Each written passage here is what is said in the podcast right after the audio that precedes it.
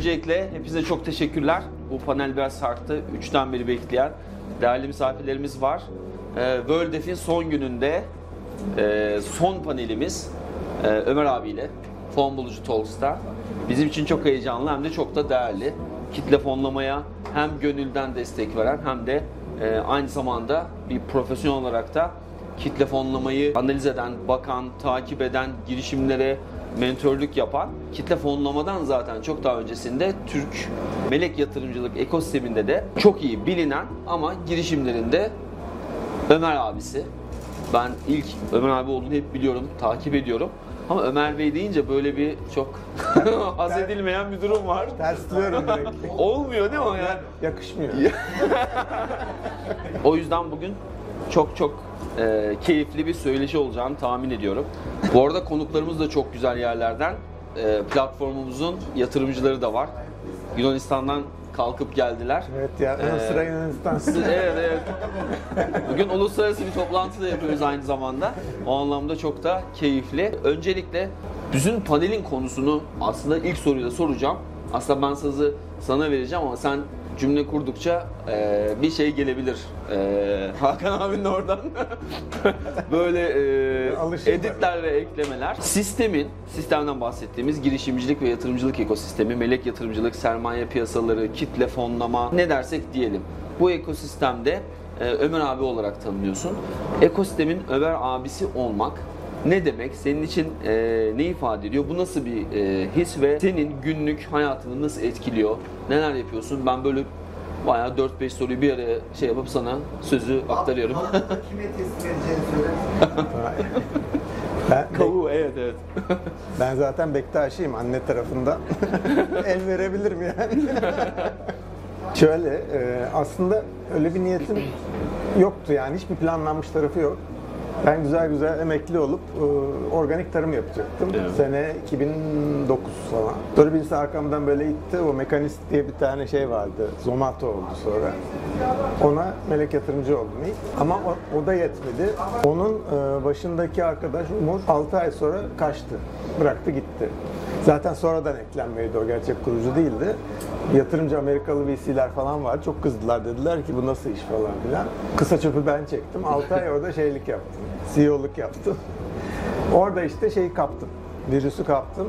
Yani CEO'luk yaptım derken her şeyle ben uğraştım. Yani Facebook reklam vermesi, işte SMS atması, aklınıza ne geliyorsa. Ben, benim geçmişim teknik yani. Hem elektronik hem bilgisayar mühendisiyim. Ya, o tarafı zaten bildiğim yerde ama bu tarafı hiç bilmiyordum. Yani reklam yapmak ne demek yani? Ne olduğunu bile az biliyordum yani öyle diyeyim sana. Evet. O 6 ay içinde e, gerçekten bu işi çok sevdiğime ve emekli olmamaya karar verdim o dönem içinde. Bundan sonra böyle dedim. Evet. Yani sonucu da bu işte. Evet. Süper. Ama şuradan girmek istiyorum. Şimdi aslında girişimcilerle daha doğrusu e, devamlı e, iletişim halindesin. Biz yani seni gördüğümüzde de yine hani e, ziyaret etmiştik bir kere İş Bankası Girişimcilik Şubesi'nde. Hemen bir girişimciyle orada şey bir mentörlük seansı. Bazen yatırımcılarla görüşüyorsun. Burada aslında senin e, ağırlıkla zaman harcadığın şey girişimcilere bir mentor gibi davranarak yön vermek mi yoksa aslında daha çok e, hangi tarafa doğru hangi tarafta yer alıyorsun? Yani çok fark etmiyor. Ben e, çok kötü bir e, takvimli olan insanım. Takvim çok kötü. Hepsini de çuvallıyorum, zaman veriyorum, unutuyorum, yazmıyorum, değiştiriyorum, update etmiyorum falan böyle rezalet ama insanlar alıştı buna. Evet. Onun için şöyle bir prensip koydum. Dedim ki darlamak serbest, darılmak yasak. Onun için aklınızda olsun. İstediğiniz kadar darlayabilirsiniz beni. Hemen cevap verebilirim. Bir ay sonra cevap verebilirim. ama, ama yok veririm sonunda veririm. Darılmak yok yalnız. Önemli o. Ben bunu kullanırım. Kullan tabii. Ama piyasada tam tersi yok mu? Yani darıl darılıyor insanlar yani. Dar- Darılıyorlar. Şöyle Ama darlamayı da kabul etmiyorlar. Yani Etmiyorlar, Ben iş adamıyla Haklısın. irtibata geçerken ikinci kez gerçekten soramıyorum. işte ben iş adamı değilim. Mesele orada. Güzel Ömer abi, Ömer abi. Ya şöyle çünkü bak benim toplam melek artı şeyde yaptığım yatırım sayısı yüzü geçti şu anda. Tamam mı? Adet olarak. Ve bunların da dört tanesi falan battı. Yedi tanesinden çıkış yaptım toplamda. Kitle fonlamada bekliyoruz. Hakan abiden çıkışlar bekliyoruz. şeyi, e, şeyi başardı. E, İlk fonun çıkışı Startı verdik. Evet, start evet. Dolayısıyla ben gelen taleplere e, olabildiğince zamanım ya da ilgi şeyim alanında yani panik durum varsa, acil bir durum varsa cevap veriyorum ama yani böyle hani birkaç kere cevap vermişim hala aynı soruyu soruyorsa pek artık onunla ilgilenmiyorum. ama yine de belki bir zaman dönebilirim ona. Dolayısıyla oradaki şeyim e, böyle bir hani kendi KPI'm yok. Hani herkese kaç oldu diyorum biliyorsun ya. Evet. İşte kaç oldu ara ara mesela şimdi atıyorum kitle fonlamada kaç oldu işte 70 oldu diyorum falan anladın mı? Herhalde geçti de 70 yani toplamda. Kaç yüzü geçti toplam değil mi? Hepsi bütün platformlar. Yüzlük daha bulmamış olabiliriz. Yaklaştık. Bunların hepsi kitlesel. Değil e, işte 70 falan şeyden Telefonumuz daha dün evet. Telefonlaması 2 senelik bir şey. E, işte 2010'da başladım ben. Orada da bir 40'a yakın var. Dolayısıyla bunlarla ilgilenme şansım pratik olarak yok yani. yatırım alan Doğru. girişimde e, yatırımcı listesinde görülmediği zaman bir tuhaflık oluyor. Acaba niye? Niye yok? Niye yok burada acaba? Ya kitle fonlamada kaçırdıklarım oldu. Çok çabuk kapananlar oldu maalesef. Onları senden bir alacağım o hisseleri. İşlem tanesi 5x. Hep ben... bir şey söyleyeceğim. Fark etmez. Bak sana şikayet ediyorum. Bana kaç defa söz verdi ve satmadı. Abi artsın diye mi? Kayıt da alıyor tabii bu arada. yani Abi, ben onu demek istiyorum. Abi adam Kayserili. Sen ısrar ede ede ha demek ki çok hevesli. Hiç daha ekle. Fiyatı arttırıyor. Zor değil. Darlayabilirsin ama darlamam. Öğrendi. Abi bizim hisseleri aldık para da verdik. Sen dua et. Canı, canı sağ olsun. Yapacağız. Tamam. süper. Şey ne zaman açılıyor Pay Market? Birden aklıma, birden aklıma geldi. Neden bilmiyorum. 2038, 2038. Çok nadir konuştuğumuz konulardan biri olduğu için aa, aklına gelmiş olabilir doğru. O zaman bu salondakilere özel tarih vereceğim abi. Ver. Ömer abinin hatırına. Söyle. Ben çıkınca. Hadi be. Abi ben verdim ya işte. O 2038. Bu kesin. Abi bir şey Salih'in aklında. Herkes soruyor sürekli. Günde en az bir herhalde o 20 kere var. Salih 2038'de çözdü işi. Tamam olur. Fark etmez. Ya aslında neden bu kadar çok merakla, heyecanla beklendiğini en iyi biz biliyoruz, yatırımcılar biliyor. En az etkili taraf girişimciler olabilir ama yatırımcılar hani bir ünlü laf vardır ya işte Silikon Vadisi'ni Silikon Vadisi yapan orada exit yapan girişimciler. Yani exit yapan yatırımcılar. Exit yaptıkça yeni girişimlere, yeni girişimlere derken bu halka böyle böyle büyüyor. O anlamda tabii ki de bu çok önemli. Ama bunun da yani aslında şöyle çok kısa burada hemen söyleyeceğim. Şimdi Ömer abi yakalamışız. Girişimcilik, yatırımcılık konuşuyoruz ama kitle fonlama ekseninde birçok soru soracağım. Çünkü da çok değerli bir şey var. Şimdi az önce dışarıda konuştuk. Yaptıkları programda aslında yatırımcılar girişimin faaliyet raporunu değil de aa bak bu 6 ay 7 ay önce fonlanmış bir girişimdi. Bu geliyor, biz gelelim orada ona soruları soralım aslında durumunu orada görelim diyor. Bu da aslında ne kadar çok yazı, izahname okumak değil de video izlemek ve aslında içeriği öyle tüketmek yarım saat, bir saat içinde onun da bir göstergesi oluyor. Ha, bunu senden duymak istiyorum, kaydı da almak istiyorum. Dediğim gibi ben, sen yıllardır bu işin içindesin. Paya dayalı kitle fonlaması ülkemizde girdi ve çok hızlı girdi aslında. Yani iki yıl içinde çok ciddi bir e, ivme. Ama zaten dünyada da yeni. Yani Amerika'da baktığımız zaman Jobs, Ekle falan e, 2016-2017'lere bakıyoruz.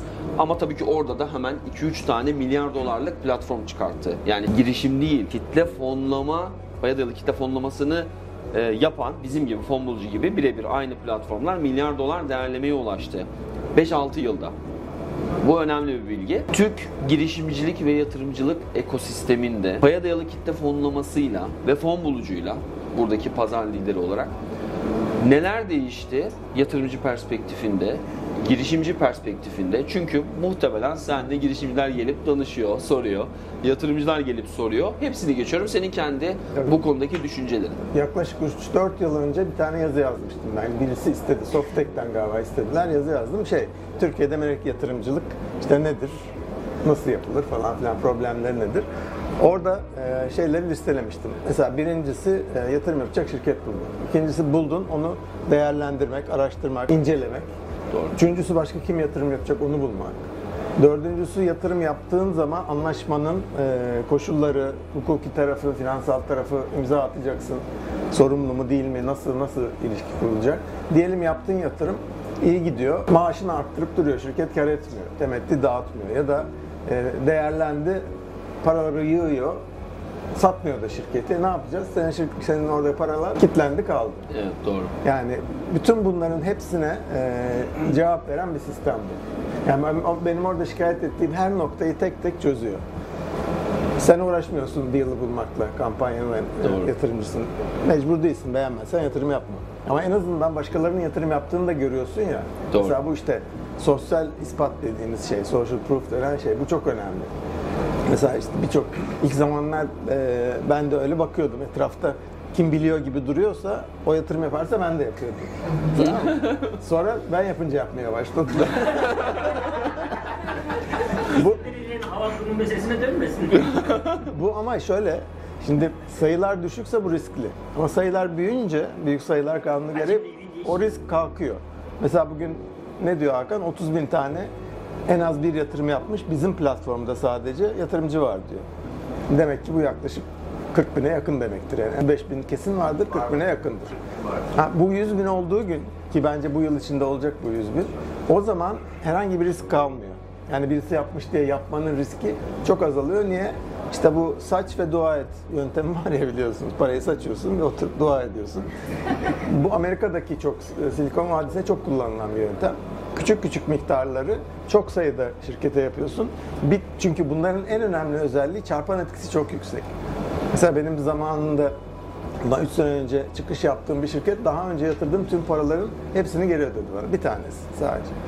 Bunu da gördükten sonra kitle fonlamada ben artık öyle saçıyorum. Şöyle şu vaziyetteyim. Saç ve dua et. Evet, saç ve dua. Dolayısıyla senin sorunun cevabı kitle fonlama melek yatırımcılığın Ha bir şey daha çözüyor. Melek yatırımcılıkta işte diyorlar ki en az 25 bin dolar yapacaksın.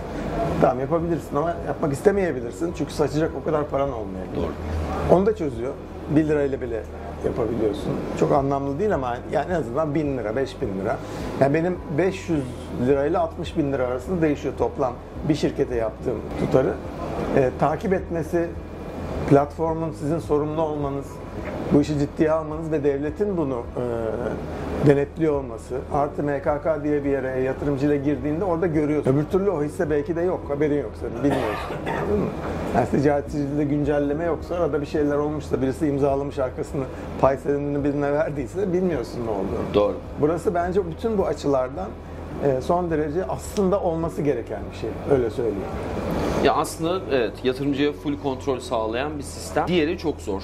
Yani şeffaflık, güvenilirlik, takip gibi e, aslında melek yatırımcılığın da biraz yani yurt dışında işte inanılmaz kurslar var. Melek yatırımcılık alırlar sizi uzun bir programa şey yaparlar, model bir para verirler, girişimlere yatırırsınız. Aslında melek yatırımcılığa giren kişi de girişim ve e, girişim yatırımcılığını öğrenmektir bir amacı da. Ama bunun için içerik gerekiyor. Ama siz bir girişimciyle birebir doğru şey e, iletişim kurduğunuzda alabileceğiniz veri en fazla onu sağlayacağı size verilerdir. Bir de public. Zaten herkesin gördüğü sosyal medya, web site ya da kendi istihbaratınızca ancak yapabileceğiniz şeylerdir.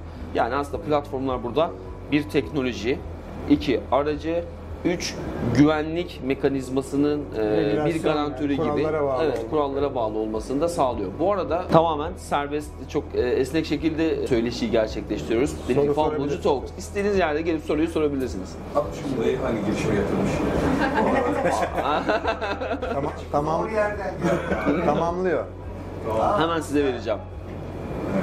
Şimdi e, Hakan Bey'in o ilk duyduğumuzda söylediği bir şey vardı. Portföyünüzün yüzde üçü, yüzde beşi gibi bir oranı vardı. Yüzde beş ila. Şu anda yüzde beş. İlk duyduğum yüzde üç, yüzde beşti de. Sonra Yok 5-10'dur o. E, öyle mi? Beş on olması Şimdi lazım. yani e, toplam şimdi saçıyordunuz ya siz. O saçtığınız para toplam portföyünüzün yüzde kaçı? Ya da tavsiye ettiğiniz oran kaç? Şöyle söyleyeyim, toplam yatırdığım para benim bu işe girdiğimde sahip olduğum paradan fazla. Çünkü arada geri döndü ya. Geri döndü ya o yüzden. Yani oran verirsek Ama o- herhangi birisi için kaç öğrenirsiniz yüzde anlamında? Şimdi bu dinamik bir şey aslında bu cevabın içinde o da var. Yani herhangi bir anda sizin 100 liranız varsa 5 lirasını yatırın ama atıyorum 3 sene sonra o 200 olduysa onu 10'a çıkarabilirsiniz, 15'e çıkarabilirsiniz. Ben bir ara riski arttırdım sonra da düşürdüm. Ama bu şeyle olmadı yani ben bunu orada tutmalıyımdan dolayı olmadı. Sonuçlara bakarak, insana bakarak. Ben insana bakarak yatırım yapıyorum. Kişiye göre değişen bir var. Kişiye göre değişen bir şey. Risk iştahına Evet, göre, evet, tabii. varlığa göre, risk edebileceği paralarına göre. Yani altına, işte borsaya, fonlara, yurt dışı fon şeylere, hisselere, e, kriptoya hepsine yatırım yapabilirsiniz. Bugün yani son derece kolaylaştı bunlar. En zoru aslında melek yatırımcılık bu arada. Yani ben bilseydim böyle bir şey olduğunu ya da bugün girseydim hiç melek yatırımcılık yapmazdım. Hatta hatırlarsın sana hedef de koydum ben. Bütün platformlara dedim ki sizin başarınız dedim benim bundan sonra melek yatırımcılık bırakmamdır. evet, emekli olmamdır. Çünkü kitle fonlama zaten hepsini karşılıyor. Bana ihtiyaç kalmayacak. Hayır. Kitle fonlama zaten karşılıyor. Evet yani ilk melek yatırımcılığa gerek yok. Melek yatırım ağlarında söylemek, VC'ler de söylüyor. Yani kitle fonlamasının tehdit aldığını sorular ya. E, bence tehdit değil, o invest de e, Öyle yapmaları lazım. Yani kesinlikle öyle yapmaları lazım. Şimdi e, şey, fonlamada, e, fonlamaya çıkarken şirketler müradelerinde bir sıkı bir elemeye tabi tutuluyor. E, fonlama sürecinde belli bir yere kadar paranın kontrolü de hani yapıldığına inanıyoruz. Yani bunun e, fon, artık fonlama bittikten sonra e, fonlanan şirket üzerinde fon bulucunun bir kontrolü var veyahut da ne kadar bir denetim var, kontrolü var. Yani şimdi biz e, dilerim paranın bir şey söyleyeceğim. Devlet- Ömer abi çok affedersiniz. Ömer abinin burada olması şu an büyük bir şans bizim için. Evet. Fon bulucu özelindeki soruları her zaman bana sorabilirsiniz. Bence Aynen ben de onu öyle şey söyleyecektim. akıllara zarar bir kaynak var. Bakın yani yo, ö- ben insanın yüzde söylemeyi çok severim abi. Gerçekten hayatını bu işe vakfetmiş. Bakın vakfetmiş. Ya, yatırım başka bir şey. Bu işe vakfetmiş biri varken e, bence bu soruları yorulacağım. Diğer sorularınızı biz her zaman Onu biz ayrıca soruya alıyoruz, size iletelim. Ben başlayayım bir tane soruyla çok şey bir ünlü bir yatırımcıyla konuşmuştum. Ama yani 50'nin üzerinde yatırım var, büyük yatırımlar. Dedim ki nasıl takip ediyorsunuz? Yani bu kadar yatırımı nasıl takip ediyorsunuz? Bayağı ünlü bir yatırımcı. Ee, girişimcilerde. Takibe ihtiyaç duymayan girişimcilere yatırım yapıyorum demişti. Ha senin öyle kriterlerin var mı ve bu yıllar içinde artık görür görmez hüküm veriyor musun o girişimle ilgili? 100 tane abi. Gerçekten say, adını say Say- sayamam yok. sayamam yani. Ee, şöyle e, aslında takibe gerek olmayan girişimi bulmak buluyorsa bana tanıştır onu bana. Hemen biz takılalım arkadaşlar. evet aynen takılalım bu mümkün değil bence. Evet. E, belli bir oranda evet. Tamam. Ben diyorum ki benim ben çok şanslıydım. Yani bugün 7 tane melek yatırımcı çıkışı yapmış Türkiye'de kimse yok. ulaşılır yok. Yok. Dolayısıyla bu şansla da ilgili birazcık tamam mı? O, o insan kime yatırım yaptığınla bana soruyorlar hangi dikeyleri yapıyorsun? Yok diyorum insan dikeyini yapıyorum ben. İnsan, ha çok güvendiğim bana kazık atan da olmadı mı? Oldu tabii. Ya o yani insanla iş yapınca başına geliyor bu yani. Ama yani genellikle şanslı olduğum için de hep olumlu döndü. Hocam hangi tür insanlara yatırım yapıyorsun? Yani o insanlara da özellikler neler? hata yapmaktan korkmayan, konuşurken gözünün içine bakan, yalan söylese bile abi ben o gün vallahi salladım ama nedeni de şuydu diyebilenlere, öğrenmeye açık olanlara, egosu olabildiğince kontrol edebilenlere, egosunu kontrol edebilenlere. Ana, ana şeyler bunlar. Tabii teknik geçmişin olması bir artı. Şart değil ama önemli bir artı benim açımdan. Mühendislik gibi mi? Mühendislik, yazılımcılık. Evet. Tamam hocam beni tarif ettiniz. Tamam. Tamam konuşalım. Bu arada gerçekten konuşuyor yani. Ben geçen de telefon numarasını aldım. Yani. Zaten takipteymiş ya buraya kadar gelmesi. Hani World F'le alakası yok. Tamam. Abi bir sorum var. Bir yatırımcının gerçek motivasyonu sence ne? Veya seninki ne? Yani ben biliyorum ki bu 100 girişimden her birinden ben milyar dolar kazanırım diye falan abi. şey yapıyorlar. Gerçek motivasyonu değil, gerçekten önemli. Şöyle zaman için ilk ilk başta bir motivasyonum yoktu işte dedim ya arkamdan itildiğim için girdim. Sonra e, işin başını koydular beni. Yine oraya da ittiler diğer ortaklarım. Yatırımcılar bunların hepsi de yani böyle benim yaş grubunda abiler ablalar yani.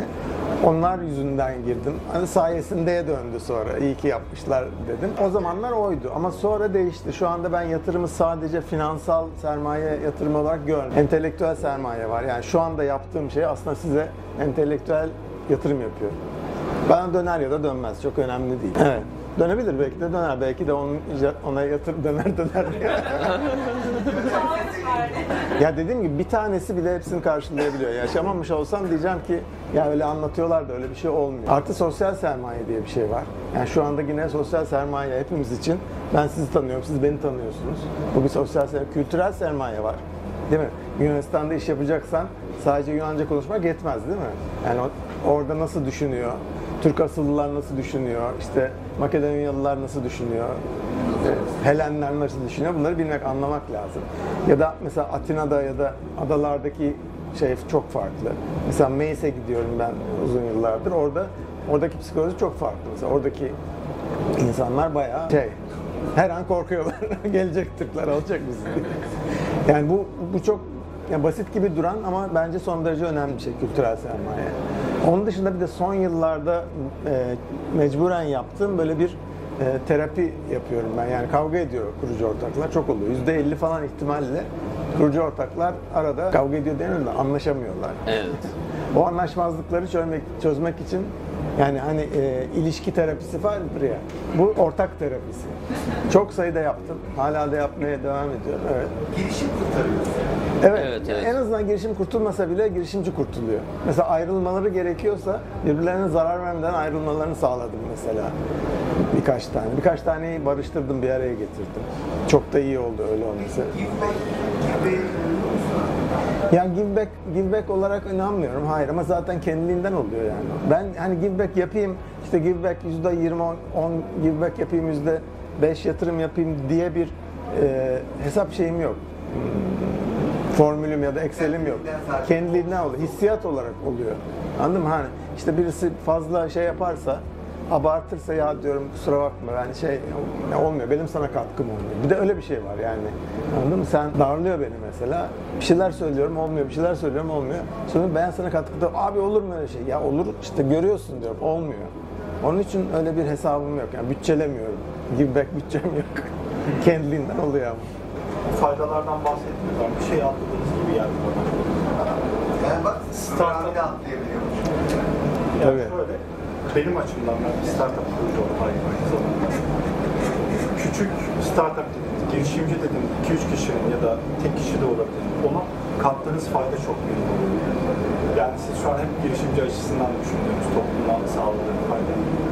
Ama bence oradaki insanın, yani oradaki birkaç kişinin oluşturduğu o minik ekosistemde o çekirdekken ağaç olma hikayesine çok büyük bir katkınız oluyor aslında.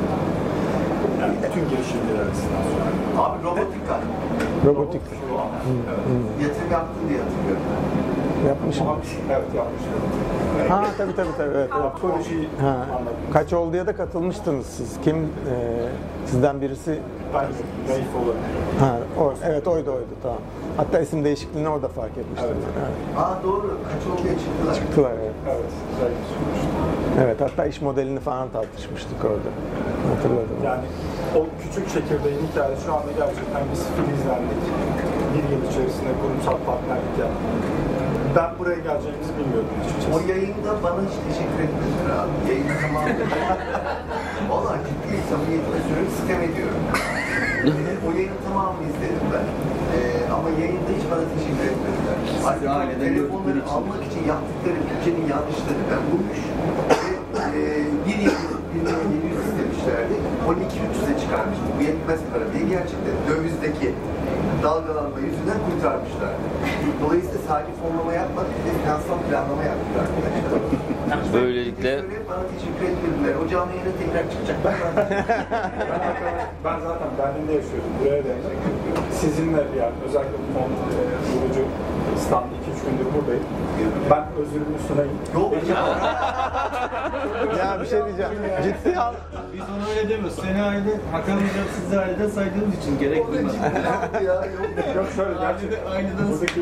Burcu'nun katkısı çok büyüktür. Ben Neyse, söylesin abi.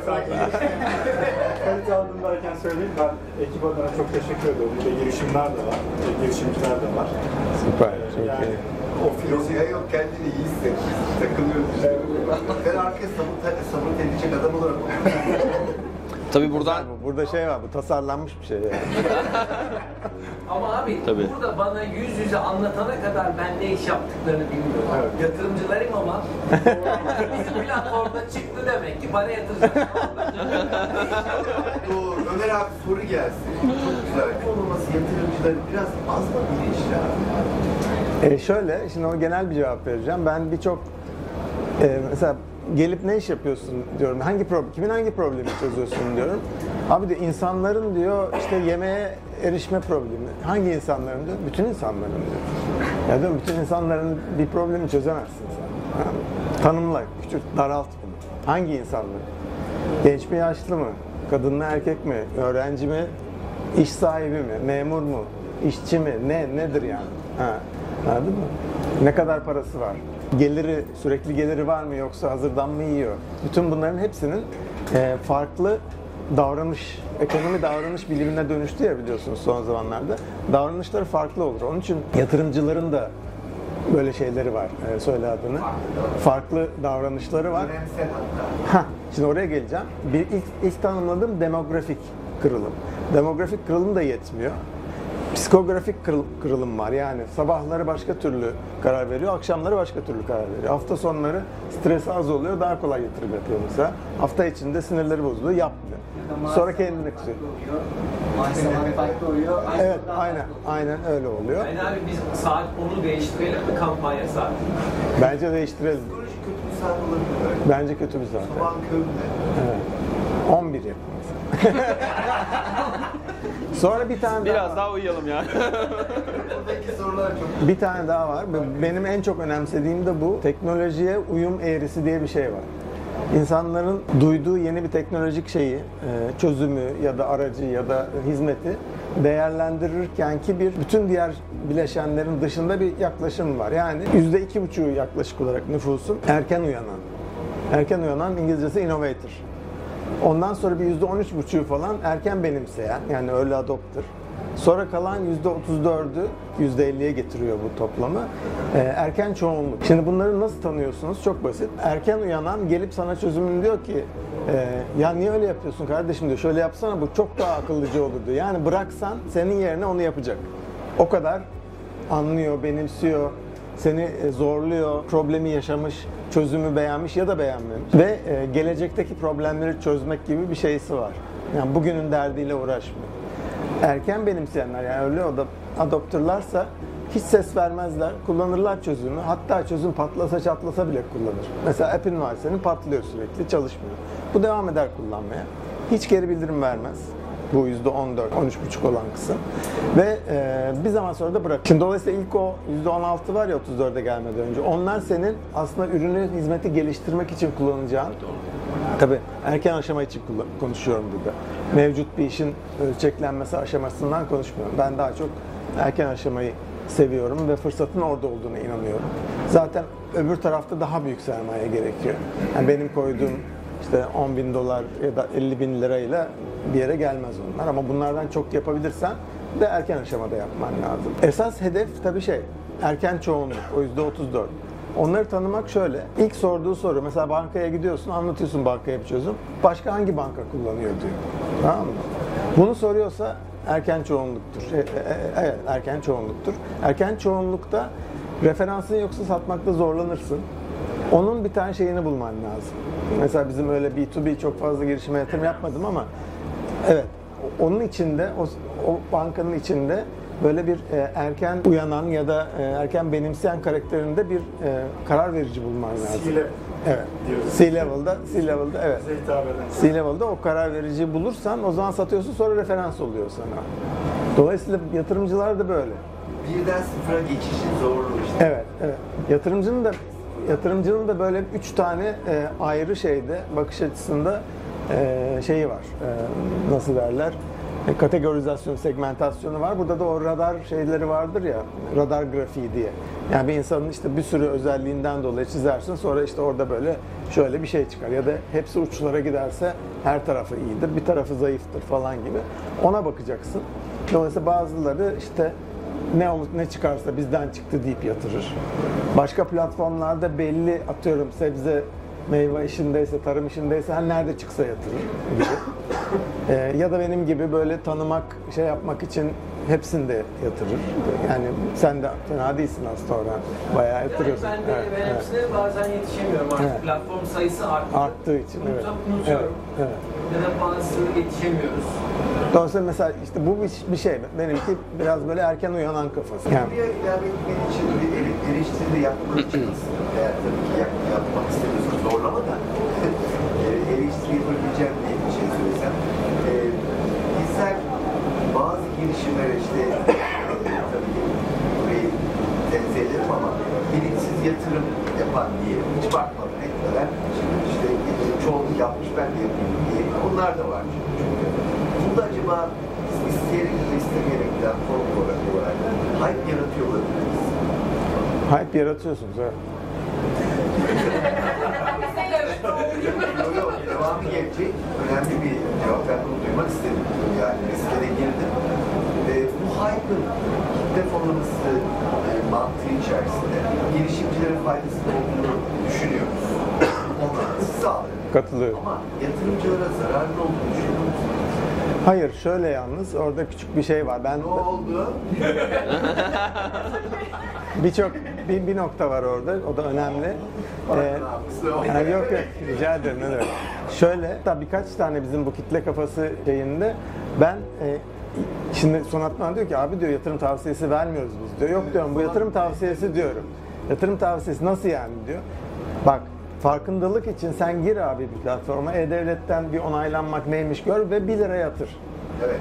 Ve bu böyle bir yatırım tavsiyesi ben veririm her zaman veririm diyorum. Şimdi dolayısıyla buysa evet. Bu hype'a okeyim ben ama oraya girip de vay buradan işte Uçacak, uçacak kaçacak deyip adam cebindeki hatta kredi kartından çekip yatırım yapıyorsa ona hayır tabii ki. Evet. Onun için orada öyle bir Kesinlikle ince fark var. Bu hype'ın yapılıp yapılmadığı ölçüsü de bir platform için çok tehlikeli bir ölçü. Çünkü biz bir ajansımız var, iletişim ajansı ve gerçekten girişimci gidiyor, o ajansla bir sözleşme yapıyor ve bütün kitle fonlama kampanyasının iletişimini o ajans sağlıyor size. Bunu bulamadığımız için kurmak zorunda kaldık bize iştirakimiz. Geri kalan 32 yıllık bir ajansın yapı. Şimdi orada iletişimi sağlarken ister istemez fonlama başarısını artırmak için e, işte reklam basıyor, söylemler geliştiriyor falan. Biz her ne kadar mevzuat uygun olarak o söylemlere müdahale etsek de bazen topuz kaçabilir Evet. oradan. Yatırımcı kendini nasıl koruyabilir bu?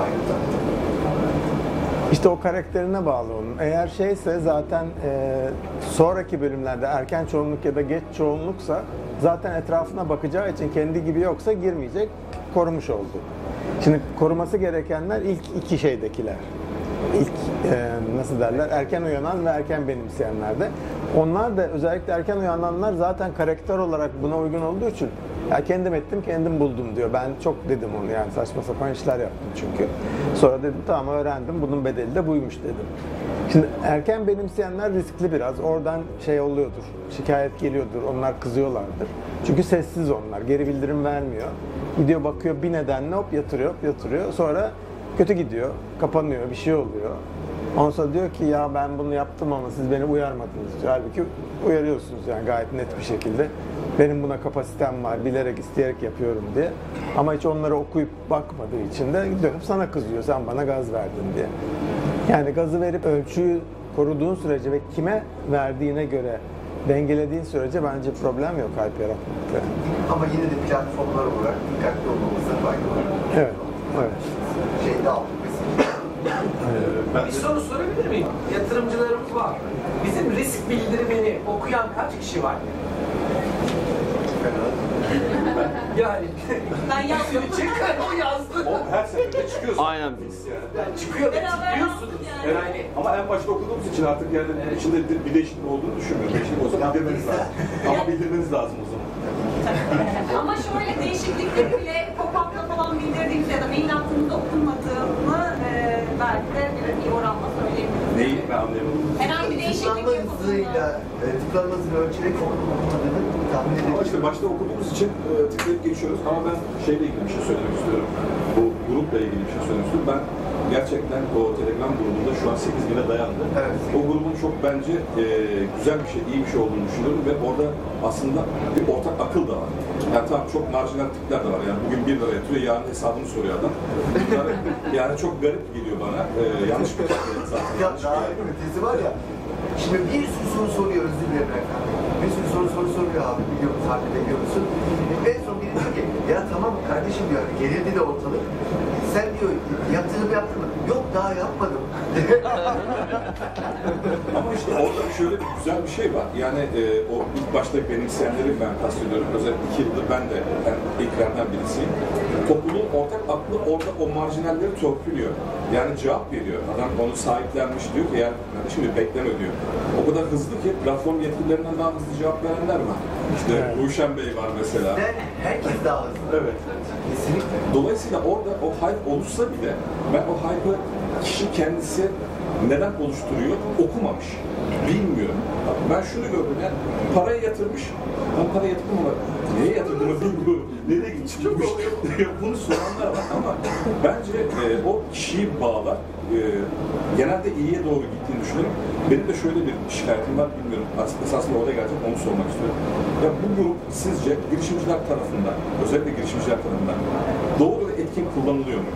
Yatırımcılar değil mi? Grup dediğimiz. Telegram grubunda biliyorsunuz girişimciler geliyor, sorulara cevap veriyorlar ama Genel grupta. genel grubumuz... Yani ne kadar da tutmalı o frekansı aslında. Yani girişimci orayı verimli kullanıyor mu, efektif kullanıyor mu, doğru kullanıyor mu? Ben orada Veya kullanmalı mı? Aynen. Evet. Yani. Bence efektif kullanmıyor. Ee, ama Kullanmalı. kullanmalı. Efektif... Bulmuş bir topluluğu. Evet, kullanmalı. Ben de o şekilde düşünüyorum. Yani hiç efektif kullanmıyorlar. Aslında orada network olabilir. İşte o Telegram oluşundan geliyor birazcık. Yani şey olması lazım. e, önce e, insan gücüyle moderasyon, sonra da algoritmik moderasyon lazım. Yani onun davranışına göre bazı şeyleri görmemesi lazım. Haberi olmazsa yapmayacak mesela gibi. Ya da aldığı geri bildirimle şey kazanacak, diyeyim, puan kazanacak, Ben yıldız şöyle bir şey kazanacak. da biraz daha açayım. Yani girişimciye öyle bir şey pas veriyorum ki aslında. Soru soruyorum. Ee, yani bunu bir açmasını, anlatmasını istiyorum. Bana kestirip atıyor. Kestirip atınca da artık devamı da gelmiyor. Aslında orada bir şey var. Ee, ben onu görebiliyorum ama o onu göremiyorsa o onun problemi diyorum. Dolayısıyla e, açmaya devam etmiyorum. Çünkü açsam aslında demek ki kendi fikri değil o. Bu sefer oraya da gitsin istemediğim için kesiyorum. Yatırımcı değil oklamalar yapıyor farkındaysan. Çok ilginç. Güzel, çok iyi bir şey. E bunu, Erkan Bey aslında yatırımcı yaklaşımını Telegram grubundan girişimci çözme operasyonuna Kesinlikle. Yani çünkü şöyle bir şey var. Ee, yani isim vermek istemiyorum ama Ya hiç hiç mi? Yok değil. Şöyle söyleyeyim, bence o e, çok çok çok akıllı bir Bak insan. abi oraya dokundurma. Oraya, oraya dokundurma. Geri bildirim alıp hızlı bir şekilde aksiyon alıyor. Ya iş öyle bir yere gitti ki yani e, aslında adamın odağının dışında başka bir yere gittiğini gördüm. Esasında madeni anlatmıyor, çok alakasız bir şey anlatıyor. Box siste yaşadı. Aynen. Söyleyeyim mi o Bir tane daha vardı. Aynen. Jet Connect diye bir şey. Ya kuryeler aç susuz geziyorlar. Böyle bir fonlama olabilir mi? Kuryeler aç susuz geziyorsa gezer yani. Biz onları çözüyoruz. Mesela ne kadar yanlış bir yaklaşım. Çok yanlış bir yaklaşım. Ben orada şunu istedim. Onların bir tane uygulaması var aslında e, pazar yeri. Atıyorum bir Kobi ile satıcıyı buluşturan ve Kobi'nin üzerinden stokları takip et. Ya bunu anlat, bunu anlat, bunu anlat. Erken değil abi. Uyan. erken uyanan, evet. Uyananlar. Grup burada. Onu anlatmadı, bir şey anlattı. Buraya da kaç susuz diye para topladı. Yani Benim için Olacak şey, büyük yani. bir hayal kırıklığıydı. Olacak. Olacak bunlar olacak, yapacak Olacak bir şey yok. işte belki olmaması adına bir şey yapılabilir her diye. girişimci hani her doktor, her şeyi tedavi edemez. Yani her girişimciyle her şeyi biliyor gibi düşünmeyin. Arasında iyi girişimciler olacak, kötü girişimciler olacak, finansı bilmeyen olacak, unicorn olacak, olacak, vatan olacak değil mi abi? Tabii şundan dolayı aslında ben biraz uzattım ama ben istiyorum ki girişimciler gerçekten ülkeye bir ekonomik değer de katıyor, bir katma değer de katıyor. Ee, yanlarında birilerini çalıştırıyorlar. İçinden unicorn çıkıyor olması da çok benim açımdan önemli değil. Benim yatırdığım girişimlerden çıkarsa tabii çok önemli ama ama en azından bir şey var orada. Ee, gerçekten bir değer oluşturuyorlar ve hepsi fonlansın istiyorum. Çok güzel. Soru gelsin o zaman Ömer abi. Ömer abi girişimciye bu kadar misyon yüklemek doğru mu? Bence değil. Çok ezildim şu anda. Yani. Çok aynı söyledim ki. Yani yok yok. Yani ben bir şeyler çıkarıyorum ya. Yani yüzde yüz senin söylediğin cevap gibi falan anlamadım. Ee, yani girişimci ülkeyi kurtaracak kişi midir? Yani bu kadar misyon yüklenir mi bu kadar yoksa? Hayır. Yani Erkan tekrar söyleyeyim. Senin söylediğin değil. işini iyi yapsın. Zaten toplam kurtulur. Yani herkes kendinden şey olsun, sorumlu olsun. Müşterisinin, kullanıcısının problemini çözmeye odaklansın.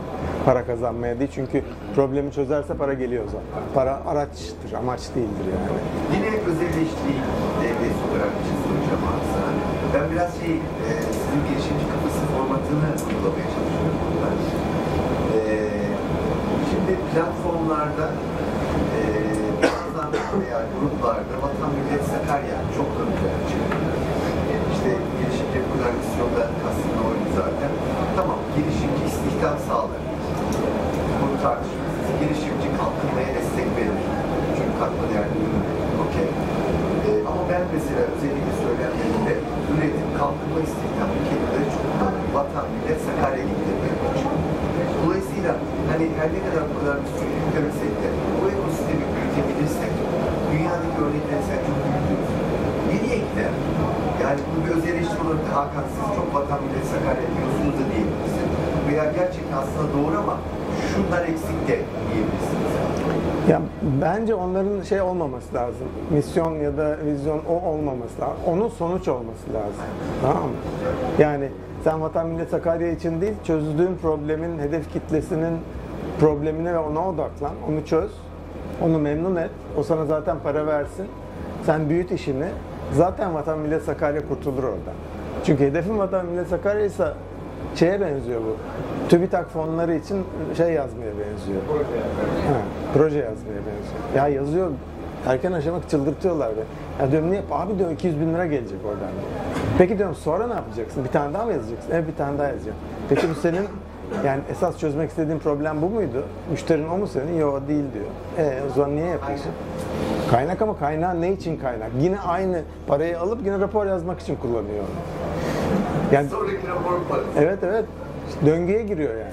Ömer abi sizin için girişimci tanımı nedir bu noktada? Çünkü geçmişte müteşebbise bile girişimci deniyor. Bunu bir yerden sonra Şöyle. sorun çözen oldu, inovatif çözümler sunan oldu vesaire. Sizin için de bu noktada. Şöyle, şimdi müteşebbis dediğin şey bir yerde çalışmak yerine kendi ticaretini, üretimini neyse yapabildiği şey neyse onu yapan demek. Yani maaşlı çalışmıyor, kendi şirketini kuruyor, oradan bir şeyler alıyor, satıyor, üretiyor, satıyor. Bu müteşebbisti. Şimdi girişimci biraz daha o kelimenin günümüze taşınmış hali. Ee, Bizim yeni nesil kafalı girişimci ya da yeni nesil girişimci denen girişimci ise şu. Teknolojiyi e, iyi kullanan ve aslında bence isti- istihdam yaratan değil, az insanla çok iş yapabilen. Yani daha çok adam işe alması yerine, mesela örnek Peak Games 1.8 milyar dolar ilk deal ki o sonunda 2 milyar doları geçti e, Zynga hissesi aldığı için 100 kişiydi bunlar. Yani 100 kişiyle 2 milyar dolar yarat. Bence 200 kişiye iş yaratmasın. Bence bunu 200 milyon dolar. Pardon 20 milyon dolar. Evet. Yani dolayısıyla teknolojiyi kullanan, hızlı e, hızlı büyüyen, hızlı küçülen gerekirse, yani çevik olan ve illa bir problem veya bir problem ailesini çözen ve tanımlı bir hedef kitlesi olan e, kişiler veya e, şeylere, şirketlere diyorum. Şirket bile olmasına gerek yok. Yani bir telefonlamaya şirketsiz girebiliyorsun ya o çok güzel bir şey aslında. Hocam ben şunu merak ettim. Sıfırdan bir yatırım yapacağınız zaman rutininiz nedir? Yani ilk baktığınız şey nedir? Onu merak ettim. Tabii söyleyeyim. Ee, bu zaman içinde çok değişti. Yani ilk zamanlar 2010'da falan o 11, 12, 13 o yıllarda şeydim, şey diyorum, şıp, şıp sevdiydim ben o zamanlar diyorum. Yani birisi gelip çok güzel e, sunum yapıyorsa, aha diyordum bunlar müthiş, tamam buna yatırım yapalım diyorum. Zaman içinde sonra bu değişti. Şu anda belli bir e, tanışma süresi geçmesi lazım. Ne iş yaptığından bağımsız olarak.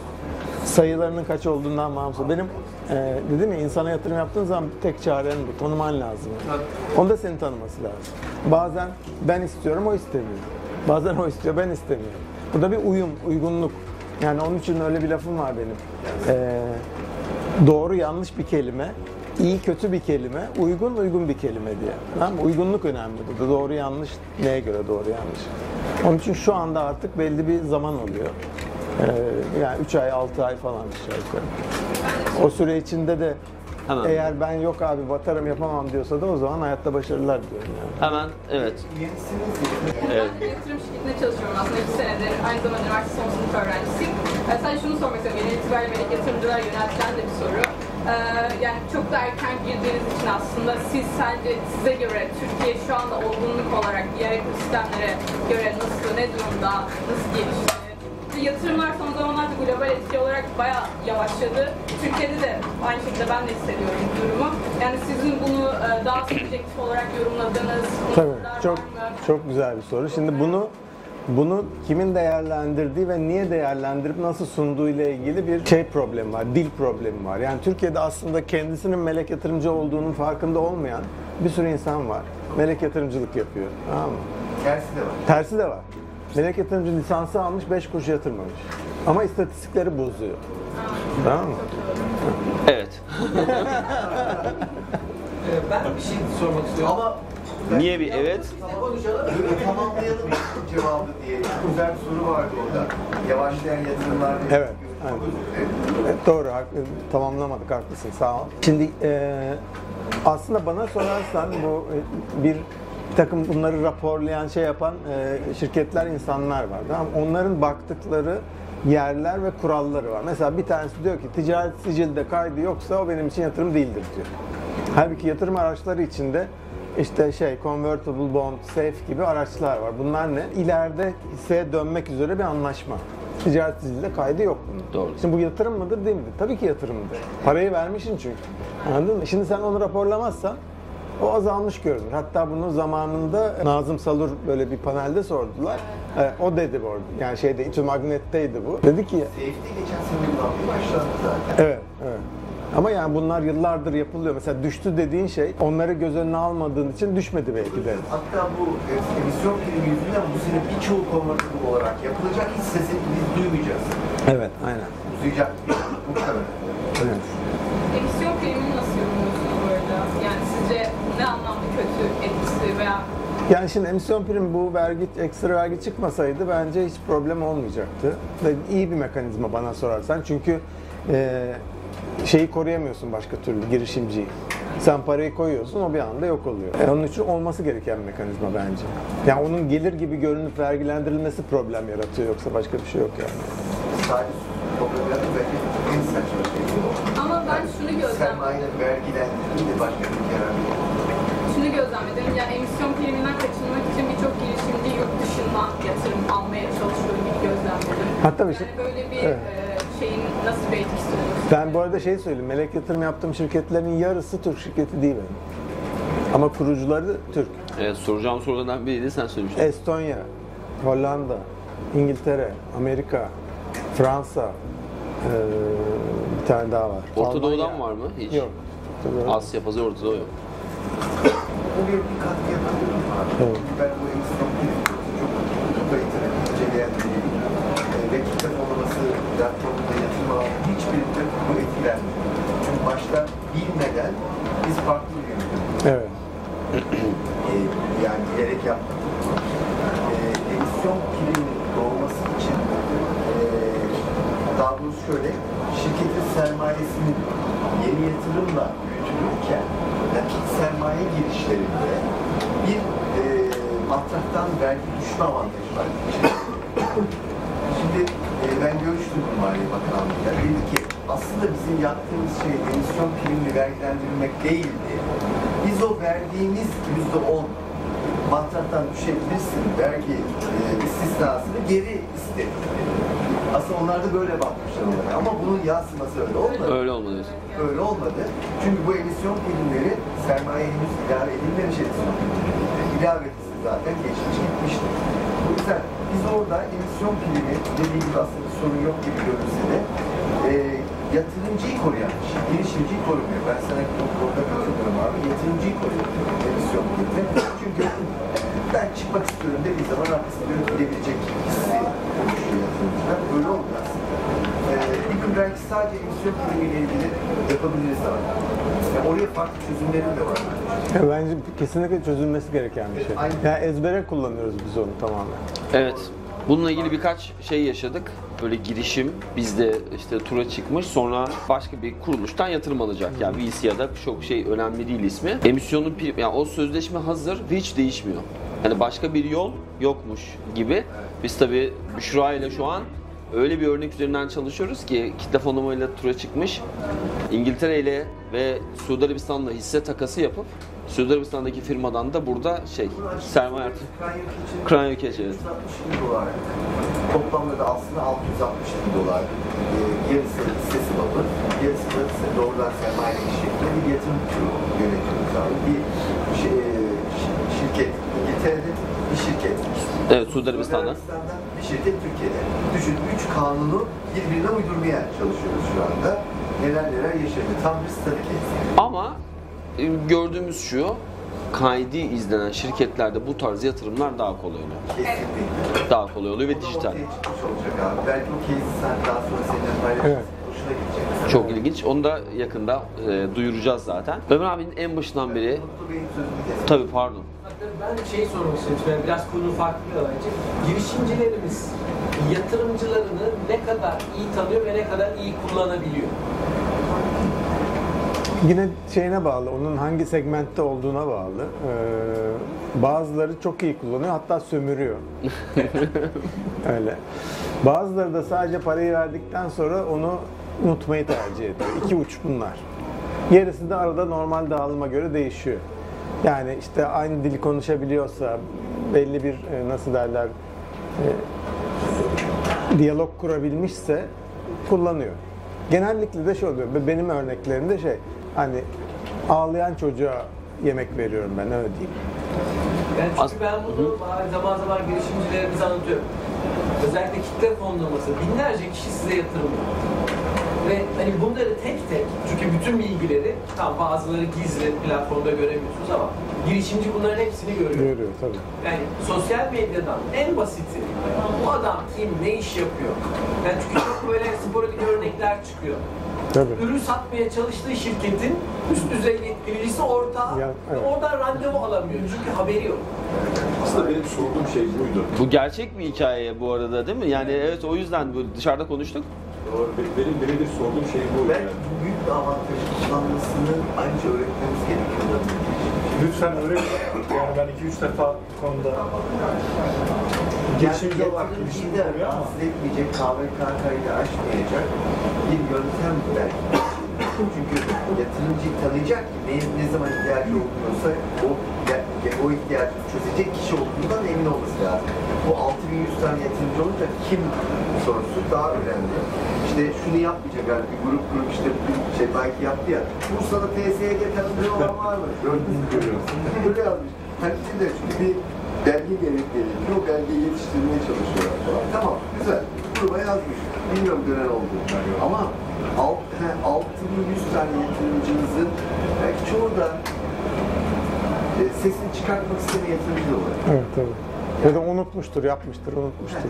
Bu da olabilir. Çok zor bir şey yani. İletişim tekniği ama bilirse o atlaması çok kolay. bilinci acaba irtibat kurması için müsaade alması gerekiyor mu önceden? Var?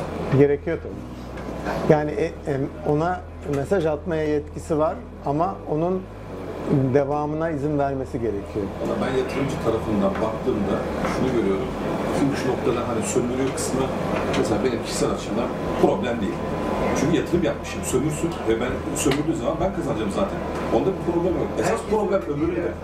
Belki herkes öyle olmayabilir ama öbür tarafı daha büyük sıkıntı. Yani hiç hiç haberimiz yok girişimciler. kişisel bilgilerini e, veya KVKK'ya aykırı davrandı diye yatırımcısı olduğu halde girişim davet eden Öyle öyle zaten şey anlamında söylüyorum. Karşılıklı pas Ben bir mesaj atacak. Evet. Yani, oldu şimdi. yani O- o benim kastettiğim yani. buldu, bir mesaj attı. Cevap verir ya da vermez. Bunun daha önce bir girişimde yaşadık. Yani girişimci sormadan böyle bir mesaj attı.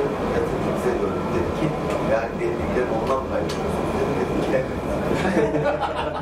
Öncelikle evet. Ya- yazıyor çünkü. İhraç yapıldı. Artık adam o tane izah şeyliğiyle müdür ücretlerini görecek.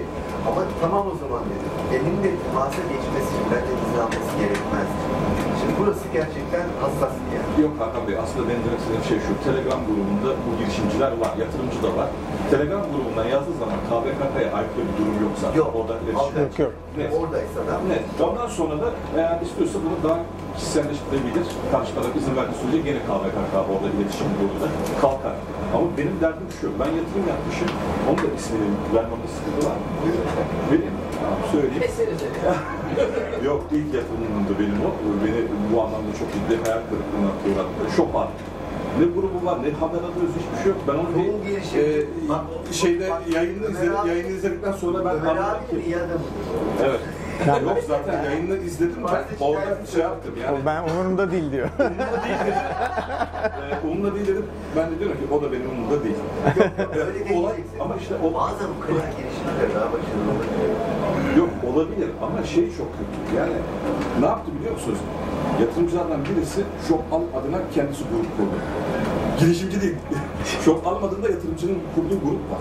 Çok iyi. Ya bu bence şey e, daha kötü bir durum. Bunlar zorunlu değil. Hatta ben kurmamaları yolunda peşinde. Evet. Zorunlu değil de yani bizim e, burada e, Ömer abinin verdiği örnekleri yola çıkarak sömürmesinde bence Ya problem yok. sizin işiniz yok mu? Gidin para kazanın diğer işiniz var gruplarda?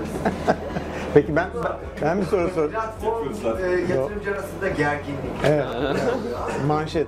Bir şey ben bir şey soracağım. Bu SPV şeysi ne zaman çıkacak? Yani şirket kurulacak. Biz şirkete yatırım yapacağız. Şirket girişime yatırım yapacak. Dolayısıyla o cap table'ın kalabalıklığı problemi çözülecek. Şu anda, şu anda bilmiyorum anlayan vardır içinizde. Bence kitle fonlamasının gelecekteki çözümünü söylediler. Evet. Bunun olması gerekiyor. Bu olmazsa Yurt dışında var. Evet. Olmazsa bizim problemlerimiz artarak devam ediyor. Evet. Biz 5000 yatırımcı olarak bir şirkete ortak olacağız. Buna müsaade edecek SPK. O 5000 şirket ortağı bir şirket gidip cap table'da işte bilmem ne AŞ diye görünecek. Bu işin çözümü bu. Dünyada böyle yapıyor. Dünyada böyle. Olması gerekiyor. Bunun kolaylığı ne? Yarın bir exit'ta, hisse satışında o şirketteki hisse, karşılığı para o şirkete ödenecek. Sonra 5000 ortak ne hali varsa bunun olması gerekiyor abi. Yani bence bunu her yerde Evet, görüyoruz. evet her kampanya ayrı şey. Evet. Bu çok önemli bir şey. bu. Zaten yapılıyor değil mi bu yani? Yok. E, Türkiye'de yurt dışında var. Ya SPV'ler evet aslında şey, e, o yatırımcıların da teknik kişi gibi karar alıp hareket etmesine de olanak sağlıyor. Çünkü o şirket gelip yatırım yaptığı için cap table'da bir tane ve o şirketin çoğunluğu karar aldığı zaman bütün yatırımcılar hani exit kararı aldı mı çıkıyor. O hisse sahibi şirketin bir yönetimi var. Genel kurul yapıyor. Kendi arasında şey gibi benim adıma sen, sen beni temsil et diye seçim yapıyorlar falan. Bunlar çok kıymetli bize. Evet yine Amerika'da SPV ve SPAC dediğimiz yani sırf satın almalarda bile kullanılan böyle özel kurulan firmalar var. Tabii derin bir konu ona da girebiliriz ama bizde Girişim şirketinin yönetim kurulunda bir tane üye verebilir. Evet evet dediğimiz gibi şey yapıyor orada aslında exit sürecini basitleştiriyor ve bir tek şirket kişi haline yapıyor. Ömer abinin aslında yayının başından beri en çok kullandığı kelimeyi hatırlayan var mı? Problem, ürün. Yani neyi çözüyor? Kimin hangi problemi? Aynen öyle. Şimdi dünyada e, şimdi biz fon bulucu olarak yani Hakan Hakan Bey kurmadan önce ben çünkü bir şeyleri şimdi araştırırken onun daha önceden oralara baktığını görüyorum. Şey yaptığı şey- şeylerden. Dünyada yani Suudi Arabistan'da, işte bileyim Dubai'de, Amerika, e, e, İng- İngiltere, işte Fransa neresi varsa bütün paya dayalı kitle fonlama platformlarını hatta borca dayalıları takip alıyoruz. Tek tek analiz ediyoruz. Bir sürü şey yapıyoruz. Şimdi son yıllarda şu çok artmaya başladı. Fransa'da 4.4 milyar euro değerinde olan bir e, dijital SME bank 2-3 milyon euroluk bir kitle fonlama turuna çıktı. Bu bir tanesi. Ee, diğeri yine Amerika'da e, bir içerik platformu 600-700 milyon dolarda yine kitle fonlama turuna çıktı. Şimdi e, bir tanesi bu. İkincisi de daha henüz erken aşamadaki girişimler yatırım turuna çıkıyor. İlk sorum şu. Bu erken aşamadaki girişimler için kitle fonlaması o ürünün doğru ürün olup olmadığını, problemi gerçekten çözüp çözmediğini %100 gösteririm. Yani fonlandığı zaman evet bu ürünü çözüyor, fonlanmadığı zaman çözer, çözmez diyebilir mi? Ama aslında ürün içinde çok iyi bir araç olduğunu düşünüyoruz. Böyle mi? Ürün doğrulaması için. Şöyle benim bizim YNK'da da hep anlattığımız bir şey var. 5 adımlık bir süreç var. Önce problemi tanımlıyorsun. Yanında kimin problemi olduğunu da tanımlıyorsun. Sonra bunu doğrulaman gerekiyor. İlk adım tanımlamak, ikinci adım doğrulamak. Sonra bir çözüm, bu problemi anladık, kimin problemi olduğunu da biliyoruz. Ona bir çözüm geliştiriyoruz. Sonra çözümü doğruluyoruz. Bu öyle bir çözüm olabilir mi diye. Evet. Sonra e, dördüncü adıma geldik. Beşinci adımda bunlar arasında uyum var mı? Yani sorun çözüm uyumu var mı? Problem solution fit dediğimiz İngilizcesinde. O noktaya geldiyse artık bu bir e, fikir benim gözümde. Bu bir fikir oluyor. Yani bu sunulabilir bir şey oluyor. Yani izahnameye bunu yazarsa bu beni ikna eder. Anladım. Bu sonra ürüne dönüşürken bu MVP diyoruz ya gün yüzüne çıkabilir e, en basit ürün diyoruz. Onu dener olmaz yani izahnamede yazdığını hiçbir zaman yapmaya da bilir. Ama hala aynı kitlenin aynı ya da benzer problemlerini çözüyorsa bence uygun. Yani illa mesela siz değiştirdiniz öyle değil mi? Hiçbir sakıncası da yok bence bunu değiştirmiş olmanızın. Çünkü aynı problem kümesinde, ailesinde daha iyi tanımlanmış ve farklı e, hedef kitlelerin problemini çözüyorsunuz. Benim görüşüm bu. Kitle fonlamada çok erken. Yani henüz ürünü yeni bitirmiş olup tura çıkabilen olabiliyor. E aslında o ürün tezinin doğru olup olmadığını kitle fonlama sürecinde de anlayabiliyor. Çünkü 50 bin kişiye hatta bizim kampanya sayfaları 100 bin çok daha fazla görüntüleniyor. E, aslında o yatırımcılar bir anlamda da müşterisi. Alıp almadığı da bir gösterge olabilir o zaman. Tabii. İkincisi de yine bahsettiğim o çok büyük platformlar. Kitle fonlamaya niye geliyorlar sence? Yani senin perspektifinden. Milyar dolar olmuş. Kitle fonlama kampanyası ilginç geldi.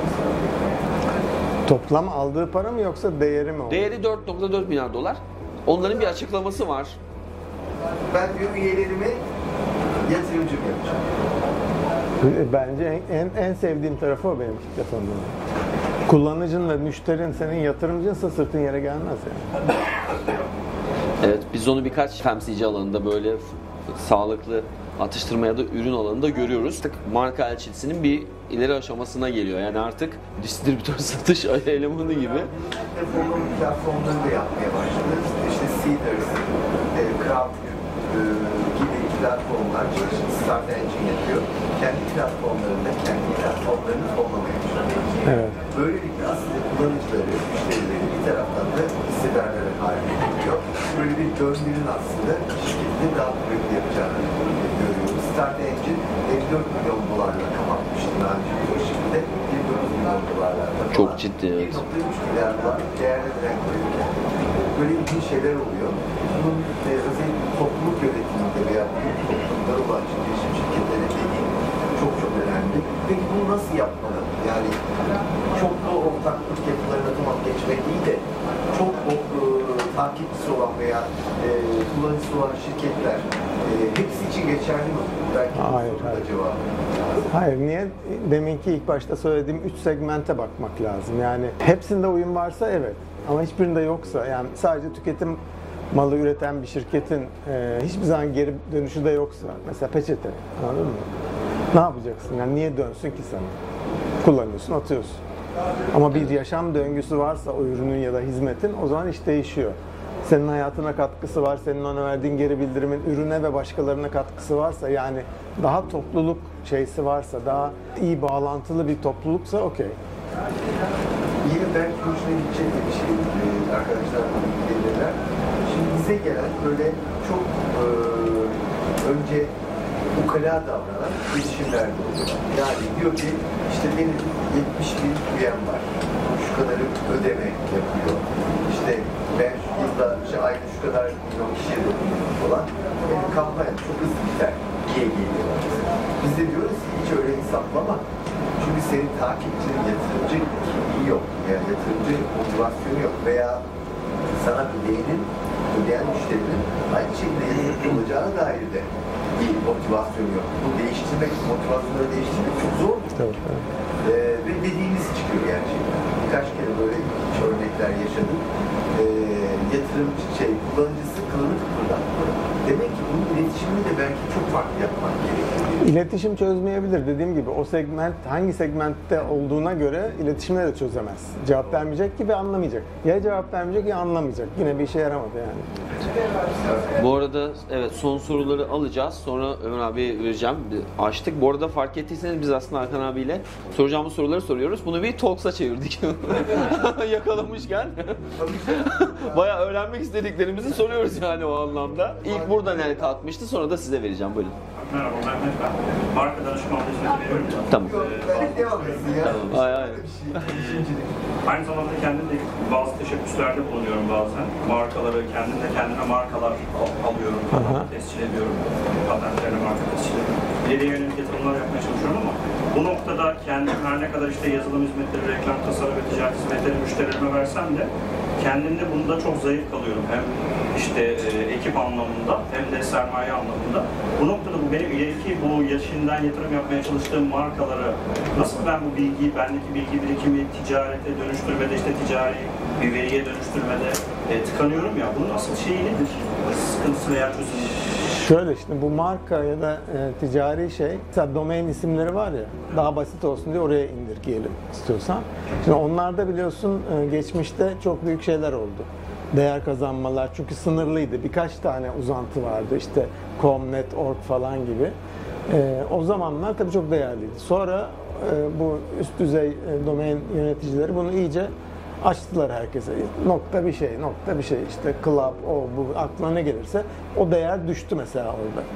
Şimdi ilk zamanlarda çok pahalıya satanlar sonra satamaz oldular o, domainleri. Ve bir süre sonra domainin önemi de kalmamaya başladı. Niye? Çünkü arama motorları e, o gerekliliği yok etti. Yani arama motorları indeksliyor içeriğini. Sen ismini bilsen de bilmesen de içeriye uygun bir şeyse pat diye buluyorsun. Dolayısıyla önemi kalmadı. Bir melek yatırımcı bulmak da aslında orada bir çözüm değil. Çünkü örtüşmüyor. O aynı ülkeye, aynı inanca inanamıyorsunuz. İşte kapital orada işte finansal bakıyor olaya belki kazanacağı parayı hesaplıyor. E, beyefendinin dediği gibi aslında hani bazen ben de öyle düşünüyorum. Hani ne sattığım, kime sattığım, nasıl sattığım umurumda bile değil. Önemli olan benim ne kadar kazandığım orada. Ama günün sonunda da bir taraftan da marka danışmanlığı yaptığım için çok iyi biliyorum ki o markaların Forbes 500'de bile işte ne kadar Amerikan markalarının değerli olduğunu, Çin markalarının ve bizim Türk markalarının işte biraz daha zayıf kalabildiğini. Ee, geçen hafta bile bir tane konferansa katılıyoruz. Malezya menşeli, Kore menşeli bir marka e, networking marketing üzerinden insanları örgütlemeye çalışıyor. 80 tane şakrabanlık yapıyor.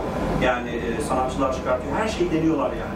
Ama insan düşünüyor hani benim bir Türk markam neden yok orada? Ben ona hizmet edeyim yani ona üye kazandırayım mesela. Şimdi benim markalarımda da böyle yani hani 5-6 tane marka teşebbüsünde bulunmuşum.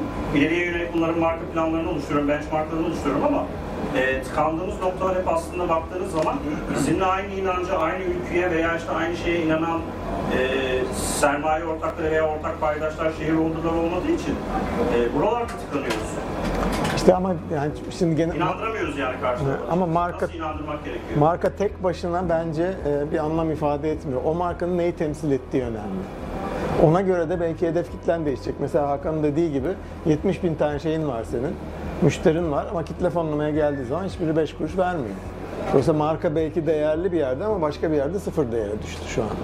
Yani para bulurken sıfır değer. Dolayısıyla marka tek başına markaya değil o markanın neyi temsil ettiğine, hangi kitlenin hangi problemini çözdüğüne bakmak, ona göre ilerlemek lazım. En basit cevap bu yani. Kısa bir eklemede bulunabilir miyim? Ha, tabii buna mı ekleyeceğim? Tamam eki alalım sonra soruya geçeceğim. Şimdi ben bir sene oldu formolojiye gireli. Şöyle bir gözlemim var ama yazılımcı kökenli olanlar da çok tekniğe giriyorlar. O asıl anlatması gereken şey belki siz mühendis kökenlisiniz ama ben mesela işletme mezunuyum. Bazı şeyleri anlamakta zorlanıyorum. Belki Haklısın. sıkıntı ondan da kaynaklanıyor olabilir. Doğru. İşte orada da şey var. Üç, üç hipster, hustler, hacker diye. Yani bir tanesi şey kod yazan teknik adam. Bir tanesi reklam yapan, iyi sunan, öbürü de kovalayan, yırtıcı, satan. Bu üç rolün olması lazım. Tek başına teknik adam da yaramaz. Tek başına e, yırtıcı, satıcı da yaramaz. Tek başına iyi reklam yapan da yaramaz. Doğru. Evet, şunu sormak istiyorum. Yani benim gözlemlediğim şöyle bir algı var. Belki de doğru bir algı değil ama e, bir girişim eğer bir VC yapısından yatırım alamadıysa en nihai son olarak e, kitlesel fonlama yöneliyor. Bu doğru bir algı mı? Veya bir girişimci kitlesel fonlamadan neden yatırım almalı veya almamalı? Yani ilk aşamada. Bu söylediğiniz e, VC'lerin yaydığı şehir es- efsanesi. Öyle bir şey yok. Bence ilk gitmesi gereken yer e, kitle fonlama. Neden?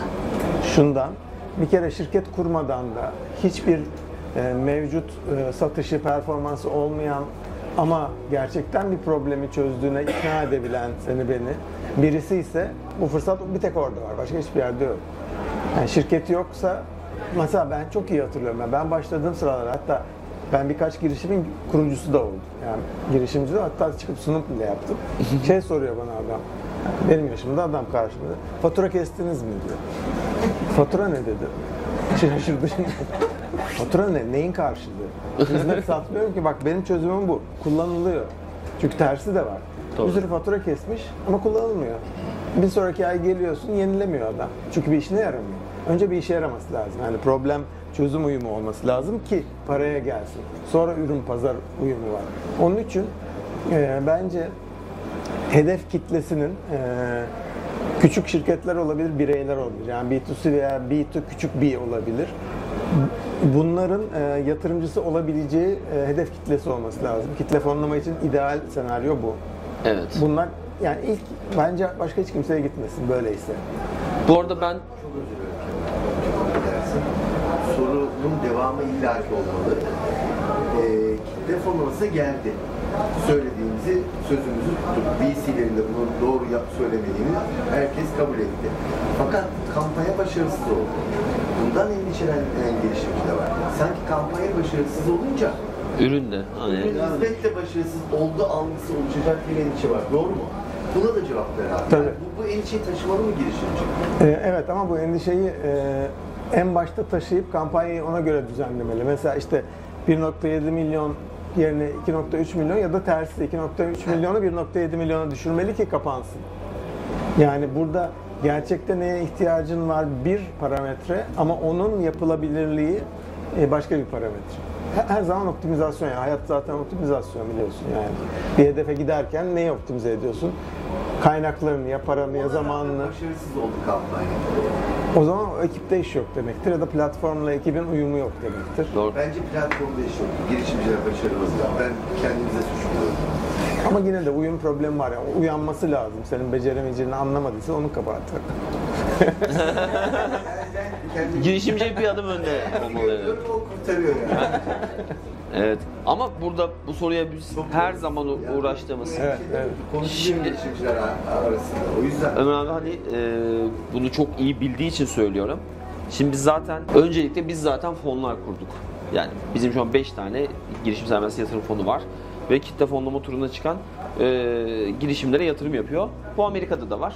İşte e, İngiltere'de şeyde de var. İkincisi e, Türkiye'de bu bahsettiğiniz Amerika'da da aynısı oluyor. Kitle fonu, pay dayalı kitle fonu platformları çıkıyor. VC'ler, Angel'ların bir kısmı bunu şey yapıyor. Şu an VC'ler venture şey, partnerlerin aracılığıyla e, pa- paya dayalı kitap fonlama platformlarına şey çıkarıyor. Republic var mesela. İnceleyeyim çok fazla var. E, bizde de şimdi bunun ilk örneğini yaptık. İşte To Zero Ventures, Scatium şu an e, yatırım turunda. E, hem de ya- sadece VC fonlamış bir girişim burada geliyor değil. Devam yatırımını da platform üzerinden yaptı. çok özür dilerim abi. E, Republic'te e, bir GSF lead ediyor yatırım türü. Evet, 3 evet. milyon dolar. Evet. 6 tane GSF bir araya geliyor. Diyor ki tamam 1,5 milyon doları biz tamamladık gerisini de halk tamamlasın. İşte Core Invest bizim görmek istediğimiz bu. Böyle olursa işte girişimciler de rahat gelir. Evet. E, ve endişe duymazlar. Başarısız da olmaz. Aynen. Bu, Evet. bu biliyorsun. Lazım. Evet. Kurulduğunda zaten mesela Seeders'ın %50 idi. %50 lead investor'la gelmezsen ben açmam halka diyor. Commitment istiyor. Evet. Ya yani da şu şöyle- anda Türkiye'deki problem o. Yani bu olmadan da açabiliyorsun ya. Evet. Bu, bu, bu yüzden başarısız oluyor. Zaten arkasında GSF olan de başarısızlığa ulaşan bilmiyorum sizde var mı ama benim bildiğim yok yani. Var. Var, Yani kim var? Yatırdığımız halde Kim? bizim 10 tane girişim şirketimiz an. Sizin de yatırdığınız. Tabii. Ha, okey. Çünkü ilk başlarda siz yatırmıyordunuz. Yoktu daha fon. Ha evet onların bazısı biz yok. Ha, okey. Yani global Evet. fonlama platformu. Aa, şey olarak yatırıyordunuz. Ha. Olmadı. Yani belki VC olarak. evet. Şu an haber değeri kalmadı artık onun ya. Yani hep yatırdığınız için bir haber değeri yok artık. GSF geliyor ama zaten O geliyor. sizin için öyle. Yeni gelen yatırımcı için Evet. değil. Değil, tabii. Bir o, iki de yatırım tutarı artık tamamen değişiyor Mesela gelişime göre. 300 liraya. O zaman o sinyalleri iyi takip etmeliyiz. Valla, eee, güzel, güzel nokta. Ama mesela siz %50 yatırmıyorsunuz hiçbir zaman. Fix Yok. 100 bin, 200 bin, 300 bin bir şey yatırıyorsunuz. Evet, evet. şöyle bizim şey var. Seeders'da mesela %50 yoksa zaten açmıyordu Çok kampanyayı. büyük bir oran yüzdeyi. Evet. Bizim şöyle- Sonra indirdi ama %25'e indirdi. Bizim şöyle mikro VC dediğimiz dünyada da var. Bir fon kurup 10 girişim alıp onu böyle hızlandırmak yerine ilk fonumuz 48 kampanya 45 girişime yatırım yaptı. Yani mikro 300 de var ama 2 milyon yaptığımız da var. Yani örnek böyle şey de var. Ee, buradaki olay tamamen şey dediğimiz gibi şeye Bu arada Özgür dönüşüyor. Demirtaş'a eee alternatif olarak seni dinliyoruz hala. Şu anda Özgür Demirtaş konuşuyor öyle bir salonda abi. Ben şimdi ekonomi yorumunu doğru. bir şey söyleyeceğim. Adam, adam 10 yıldır aynı şeyi söylüyor hiçbir işe yaramıyor. Abi bu etkinlikte en azından. Bunu bu şu an Bu konuştuklarımızla kayıt. beraber aslında Özgür Demir- Demirtaş'ın konuşmasının arkasındaki eee şeye, duvara yansıtalım bu. Şu an. Sen buradan seslen. Ne söylüyor? Ne oluyor? Konuyla alakalı bir ufak bir uygulama açısından ben de bir e, girişimci olarak sorayım. Ee, biz şimdi Oraya bana değil. Yok, Konu- aslında siz de ilgilendirdiği Hiç cevap verme. Sizi de ilgilendirdiği için şöyle diyeyim. Biz o zaman muhakkak ki zaten kitle fonlamadan çıktığımız için yine hedefimiz ikinci bir fonlama şeyinde niyetimiz o olacaktır yani. Onun tadını almak. Aynı zamanda orada bir güven verdik ve devamında Be- dedi. tabii çok önemli. be- bedel, bedel, bedelsiz ver- verecek misiniz? Aynen. yani ilk yatırımcı olarak ikinci yat- yatırım hakkı. Peşin peşin. Biz o zaman e, şöyle bir garantiyle mi çıkalım? Bazı VC'lerle görüşelim bak. Yani söz alıp da onlardan, bu firmalar da olabiliyor bazen. Bize bunu söyleyen firmalar da oldu. Yani biz bir kitle fonlamaya çıkacağız değil. Siz de gelmek ister misiniz? Bu niyetle mi olacak bu yoksa hiç kimseye haber vermeden biz ikinci turda Şimdi şimdi kimseye dağıtmayalım. Şöyle yani birkaç ay önce olsa hiç gitme derdim ama şimdi Tuz Lira'yı duyunca bence gidip bakmak. Çünkü onların da içinde e, erken uyananlar, erken benimseyenler var yani. Yani VC diye kategorize etmemek lazım. Güzel bir şey belki bu soru e, herkesin hoşuna da gidecek abi. Bir girişimci kitle fonlamasına gelmeden önce şöyle bir plan yapabilir mi? Mesela 5 milyon liralık bir yatırıma ihtiyacı var. Ben bunun 2,5 milyonluk girişim şey, e, kitle fonlamasını alacağım diye bir plan yapsa. 2,5 milyon için yatırım turuna çıksak, VC'leri ziyaret etse. Dese ki siz böyle bir commitment verirseniz ve bu şekilde yatırım yaparsanız kalan 2,5'ü ben tamamlayacağım. Bu nasıl bakılır sence VC'lere? İşte- yani VC'lerin riskini düşürür mü bu? Düşürür ama onların he- işte hala cap table kalabalık olma problemi var ya. Öyle zannediyorlar. Öyle zannediyorlar. İşte o yüzden dinlemiyorlar. Ama Tuz Lira gibiler de artacağı için bence bu çok güzel örnek. Ben bunu kullanacağım diyeceğim ki bakacağım bunlar yapıyor. Niye siz yapmıyorsunuz? bence o zaman hiç problem yok. Girişimcinin fonlanma riskini de azaltmamız Tabii, tabii. lazım. Yani çok büyük emek veriliyor. Aylarca o deal için çalışılıyor. Girişimci gerekse işinden gücünden e, fedakar, fedakarlık ediyor o finansmana ulaşabilmek için. Bir de ulaşamadığını düşünürsen ciddi şekilde bir demotivasyon da söz konusu. Onu hiç istemiyoruz biz. Yani be- benim önerim yani hem melek yatırımcılıkta hem bu kitle fonlamada diyorum ki sen bunu olabildiğince minimuma indir. Ona göre tasarla şeyini. Çık daha düşük değerlemeden çık. Onu al bir kere. Arda Ha, arda. ha, aynen. Peş peşe yap. iki de göre. Bizim buyurun. Ee, bu kapsamda hani Özgür Demirtaş da bahsetmişken e, Türkiye'nin önceki kon- gelecekteki konjonktürde faiz arttırma meselesiyle e, kredi, sonra. şirketlerin krediye ulaşıp ulaşamama durumunun kitle fonlamaya nasıl bir etkisi olur? Faiz arttıkça fon. Bu kadar. Dünyanın en iyi kitle fonlama, daha doğrusu en yoğun kitle fonlama platformlarına baktığınız zaman e, mevduatla kredi faiz arasındaki makası çok dardır ülkelerde. Bazıları negatiftir. Çünkü siz eğer mevduat getirisi elde etmek istemezseniz farklı yatırım araçlarına yönelmeniz gerekir. Kitle fonlaması onlardan biri. Yatırım için Sen de böyle düşünür müsün abi? Ee, şöyle, hem- hem yatırımcı açısından hem girişimci açısından Ya Ya- faizin artmasının ben e, daha doğrusu finansmana erişimde zorluk çıkaracağını ama bu söylediğim makasın artması. Yatırıma konu olan tutarın da herhalde önemli. e, tutardan daha önemli bir şey var süre. Ne kadar zamanda geri beklediğin önemli. Bence Doğru. mevduatta hemen alıyorsun. Ya ertesi gün ya bir ay sonra ya bir sene sonra alıyorsun. Halbuki buraya koyduğun zaman 3 yıl 5 yıl gibi bir şey var. Yani bence aynı eksende değil onlar. Evet. Alamama durumun da var. evet. Bir de evet. Çok özür dilerim. Burada bir de Türkiye dinamikleri de ayrı düşünmek lazım. Yani şu anda politika faiziyle işte gerçek uygulanan Piyasa faiz arasındaki aynı şekilde mevduatta gidip paranı yatır, senin e, işte bir yıllık faizin peşin vereyim diyen bankalar falan. Ya bu dinamikleri de ayrı düşünmek lazım. Ya aslında burada şey de var. İşte TechCrunch'ta bir makale çıkmıştı. Diyor ki görünene göre diyor pandemi falan oluyor. Ee, paya dayalı kitle fonlamasının e, bir şeyi var. Bağışıklığı var. Yani böyle hafif oynuyor. Sebebi şu. Dediğim gibi işte faiz artıyor ama eğer 10 binle 20 binle ortaklı yapılara geçersek kişinin yatırdığı para 2000 3000. Yani o aslında onu faiz artışı yani bankada ya da şey değerlendirme konusunda şey yapmıyor. Bu sefer bu, tip- bu tip zamanlarda biz de üye sayısını yani yatırımcı sayısını arttırıp rakam ortalamayı düşürdüğümüzde biz de ona karşı bir hamle oluşturmuş oluyoruz. Abi yavaş yavaş toparlıyorum ama şeyi çok merak ediyorum. Şimdi biz hep söylüyoruz. Şimdi startup'ın bir tanımı var işte haftada şu kadar hızlı büyüyen şu falan. Bir de girişim var. Daha geleneksel. Bizde ikisi de çıkıyor. Bazen ya bu startup değil ki diyorlar da biz de hep startup çıkartacağız demiyoruz ki diyoruz. Startup bu girişim ya. Biz de onu demiyoruz. Ama şu, sen en başta demiştin ben aslında tarım yapacaktım. Ama beni melek yatırımcılar ettiler. Bu kuşkonmaz safranla beraber tarım aslında yapmaya da başladın mı? Yaptım tabii. Bizler gibi. O zaman sana bir şey izledim Can. Yeni geldi. Valla taze taze bak. 16 36 35'te geldi. Şu an Bizi izleyin. Isparta size bir şey yapacağım. Şey, evet. Hani bin, Mayıs'ta- bin dönüme Mayıs'ta ulaştı. atıyoruz şu an. Tamam. Dikim, dikim, dikim Mayıs'ta gidiyorduk hani ne oldu? E, Hep hava muhalefeti. Hava muhalefeti. Temmuz'da. 8 Temmuz'a aldık. Tamam. Haber vereceğiz. Tamam. Nasıl? Şu Çok an güzel. çalışıyorlar gördüğünüz. Çok Biz iyi. burada sohbet ederken şu an Çok iyi. olmaz üretiyoruz. Ama herkesin de çok mutabık olduğu bir şey oldu. O girişim, bu startup, şunun değerlemesi, şu böyle falan tartışırken herkesin bir mutabık olduğu ve bir araya geldiği yerde şey oldu. Tarım. Yani tarım konusunda da mevcut tarımı bu girişim yapısına dönüştürüp aslında şey yapmak. Ben çekim yapıp gönderin dedim de sağ olsun. Hoşuma gidiyor. Sanki ben oturuyormuş gibi hissediyorum. Abi yavaş yavaş Kanal, kanalla ilgili bir şey diyebilir miyim? Ee, bu fonlama esnasında çıkan videoları bir ara çok hevesle seyrediyordum. Otan fonlama devam ederken videolar yapıyordum. Hala yapılıyor galiba. Yapılıyor evet. Fakat ben onu bir şekilde bıraktım. Onunla ilgili yani kendimce şeyin sebebini söyleyeceğim. Onları seyrederken böyle bir sinyal almayı falan ümit ediyordum yani. O zaman tabii ilk kez şimdi yüz yüze geliyoruz ama Herkes tüyo peşinde abi. Ha. Şimdi diyordum ki ya ak saçlı ak sakallı belli ki bu işi bilen bir keramet var diyor.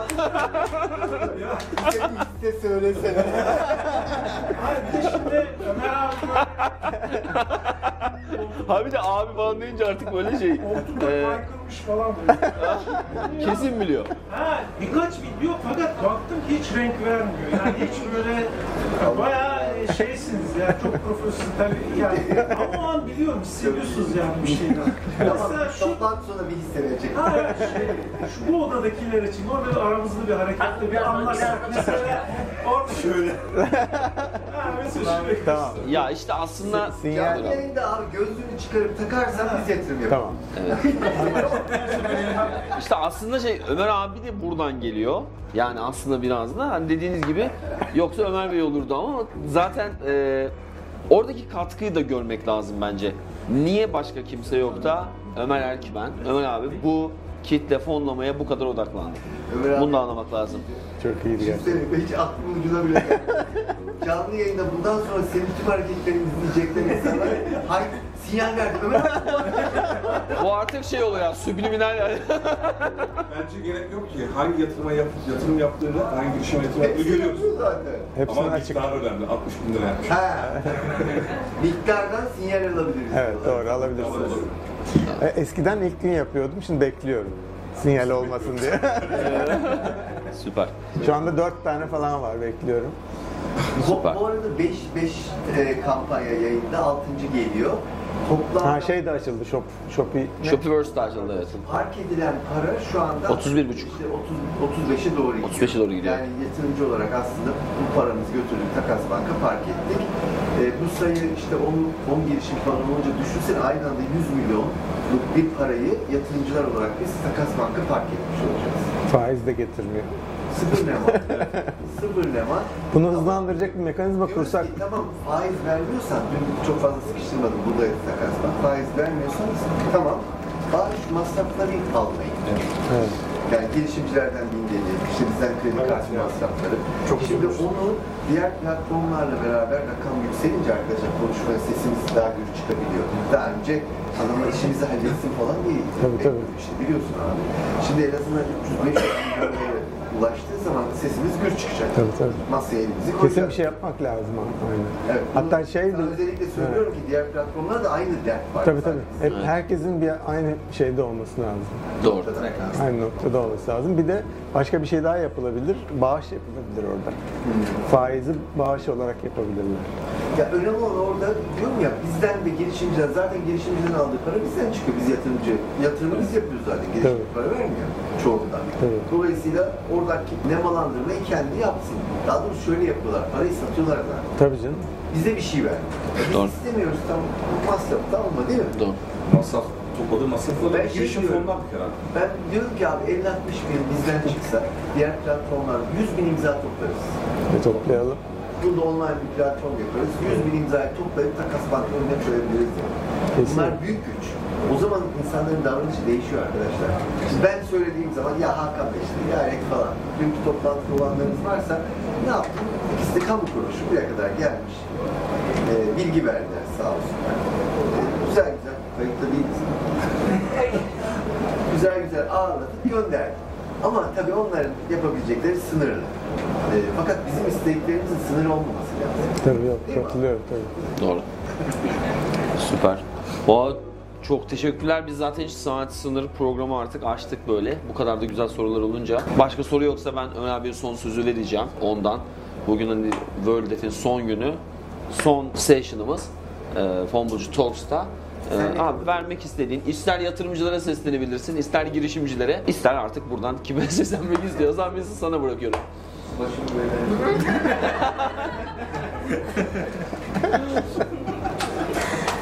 Hak- Hakan, Hakan memnun. Hakan mem- Aa, Sana seslenecek galiba. memnun, memnun kaldın mı? Ki güzel bir şey söyledim. Evet. Sonra size imza toplamaları gerekiyor. Kurtarmak için değil mi? Güzel.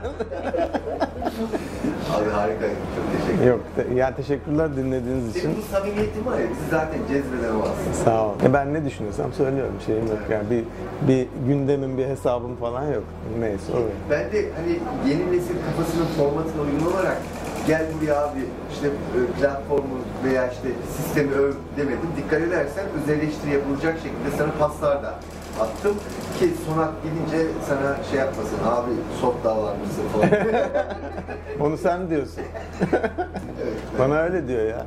Sen yaşlandıkça yumuşuyorsun diyor. Daha sert ol diyor. Ya bunu yazdım yayınlamadılar canlı yayında çıkartmadılar. Evet. Evet. affetmiyorlar deme yazıyorlar. Yok geç oldu. Tam yayın kesilirken. Şey, Evet. Hatta şey diyor bana Batu. Bak ne yazdı Hakan diyor. Ben Batı'ya söyleyeyim tekrar yazayım en son. tamam. Süper. Çok Ge- sağ. Rica ederim. Çok teşekkürler herkese. Ayaklarına sağlık. Abi sana da çok teşekkürler. Harika oldu. İnşallah bunların devamını yapmayı düşünüyoruz. Biz burada başladık Fonlucu Talks'a. Devamını getireceğiz. Başka belki dikeylerde konular açacağız. O yüzden herkese teşekkürler. Ben bir alkış isteyeceğim.